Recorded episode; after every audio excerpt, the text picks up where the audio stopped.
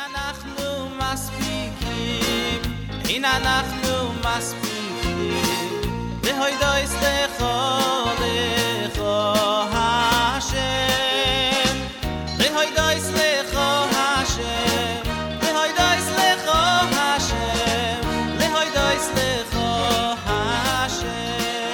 Hello and welcome to Praying on Purpose. Last week we mentioned that one of the most profound words that we recite in our davening again and again is the word Ata, you. Every bracha begins with the words Baruch Atah Hashem, you Hashem, you God are the source of all blessing. And throughout the davening, we recite this word again and again, rather casually, very matter of factly. We address Hakadosh Baruch Hu as you, the way I would speak to just any other individual.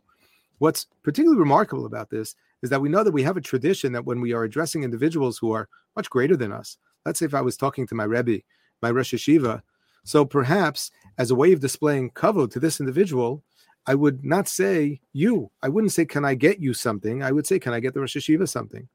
I wouldn't say, It's so nice to see you, Rebbe. I would say, It's so nice to see the Rebbe. And this is very common. When we see the way individuals interact with their Rebbeim, this is a very, very common and respectful way to speak. So why should it be that when we are addressing HaKadosh Baruch Hu, of atzmo, we say, you. If I would have the opportunity to be face to face with a human king, the proper etiquette in that setting would not be to address the king as you. I would say it is such an honor to be here before the king. I wouldn't say, so nice to see you. But yet, when addressing the Melech, Malche Hamlachim, the king of all kings, the one through whom the power of all kings come, I say you. It doesn't make any sense. It's completely backwards. How do we have, if you will, the chutzpah to address Hakadosh Baruch Hu by saying you?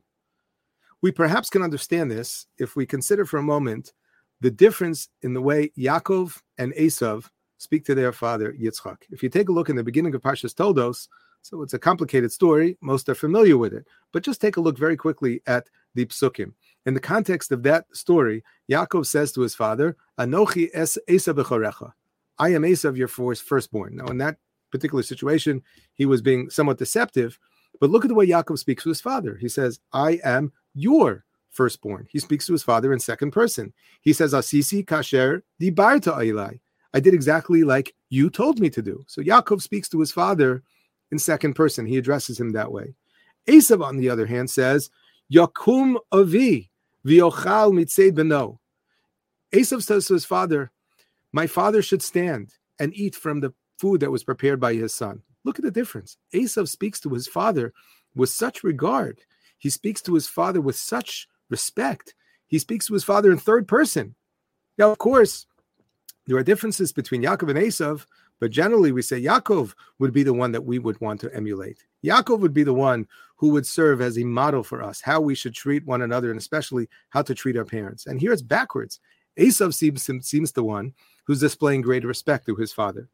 So in the Sefer Lefanav Navod, they bring down from Rav Gabriel Rabinovich, who explains the follows, and that is that, of course, the Torah regulates uh, the way that we are supposed to treat our parents. The Torah tells us that it is very important that we honor our parents, that we show proper respect and reverence for our parents.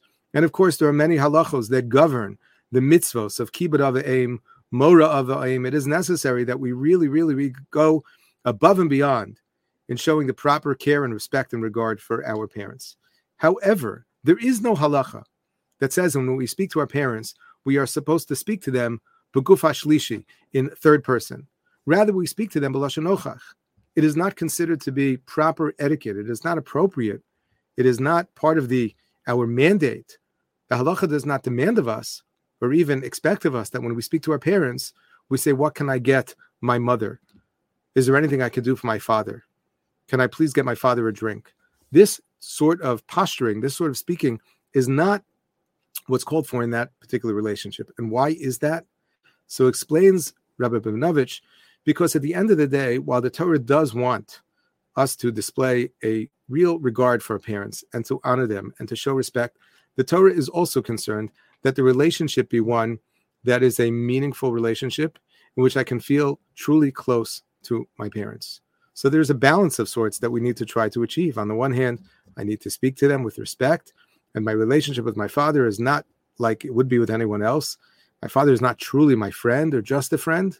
On the other hand, there should be a real kirva, there should be a real closeness, a bond that a child has the opportunity to build with a parent over time. And if I would constantly speak in third person, is there anything I can get my father? Is there anything I can do for my mother? So it would it would place a wedge between us. It would constantly set the two of us apart and not enable us to bond in the way that we need to.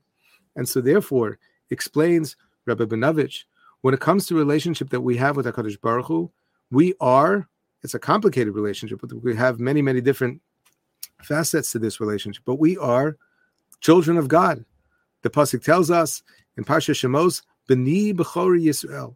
HaKadosh Baruch Hu says, refers to the Jewish people as B'ni B'chori, my firstborn son. What is the Chiddush? What is the novel idea that HaKadosh Baruch Hu is introducing to the world by saying that?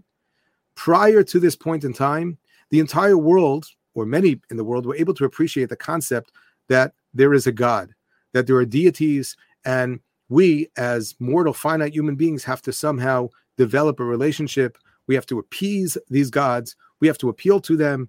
We bring sacrifices to them. But there was the concept that I can have a relationship with God. The concept that God is like my father, this was a foreign idea.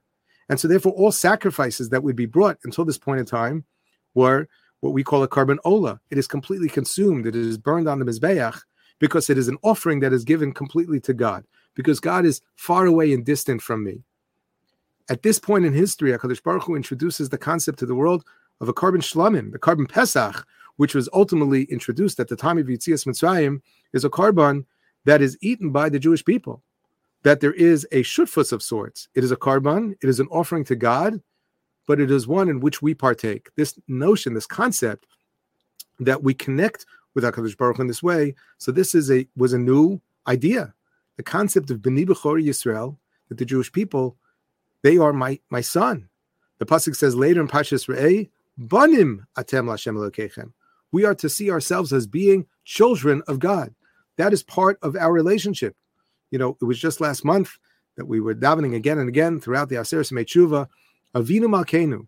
Now it's true, Malkenu is one element to this, and at some point later we'll talk about the word Melech.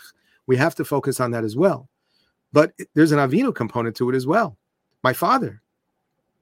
And so therefore, there is this notion that when we have the ability to turn to HaKadosh Baruch Hu, we have to do so in a way which, on the one hand, displays tremendous reverence. We have to recognize before whom we stand. We stand, as I mentioned uh, earlier this week, with our feet together. We are standing with the recognition that we are addressing the Shechina, the Melech Malchi Hamlachim, but at the same time, we do not create too much of a distance between us. We extend our hands, so to speak, and we say Atah. We turn to HaKadosh Baruch Hu and we say Baruch Atah, you. And I want each and every one of us that when we daven Shemoneh Esrei, when we say brachos, when we say this word Atah, to take a moment beforehand as we are saying this word and just reflect upon how profound that is. That when I would speak to my Rebbe, my Rosh Yeshiva, I will say, Can I do this for the Rebbe? But when I speak to the Melech Machi Hamlachim, he asks of me to refer to him Belashon Nochach. HaKadosh Baruch Hu asks me to address him directly by saying the word you. Now, the truth of the matter is, when you take a look at brachos, very often we go back and forth and back and forth. So even Baruch Atah Hashem, Elokeinu v'Elokei we are within the same phrase. We seem to be shifting sometimes erratically between these two modes.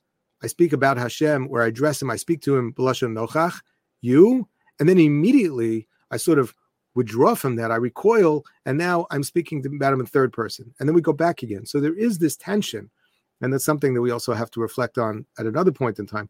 There is this tension because we recognize that we, we're not too close. I'm not going to go ahead and just sort of let my hair down entirely. I'm just going to relax in the presence of HaKadosh Baruch Hu. I stand again at attention with my feet together and I address him with profound respect and reverence.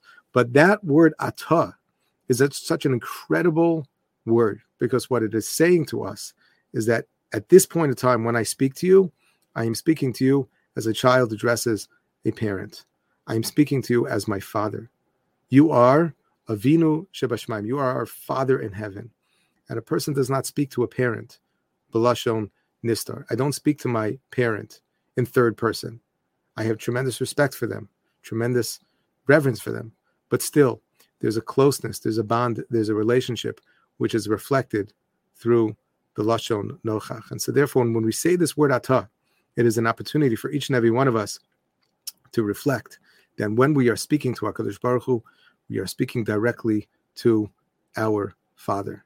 And hopefully, by doing so, throughout the entire course of our davening and halavai, even afterwards throughout the day, we will continue to feel that special closeness, that bond that we have with Avinu Shebashamayim. Thank you so much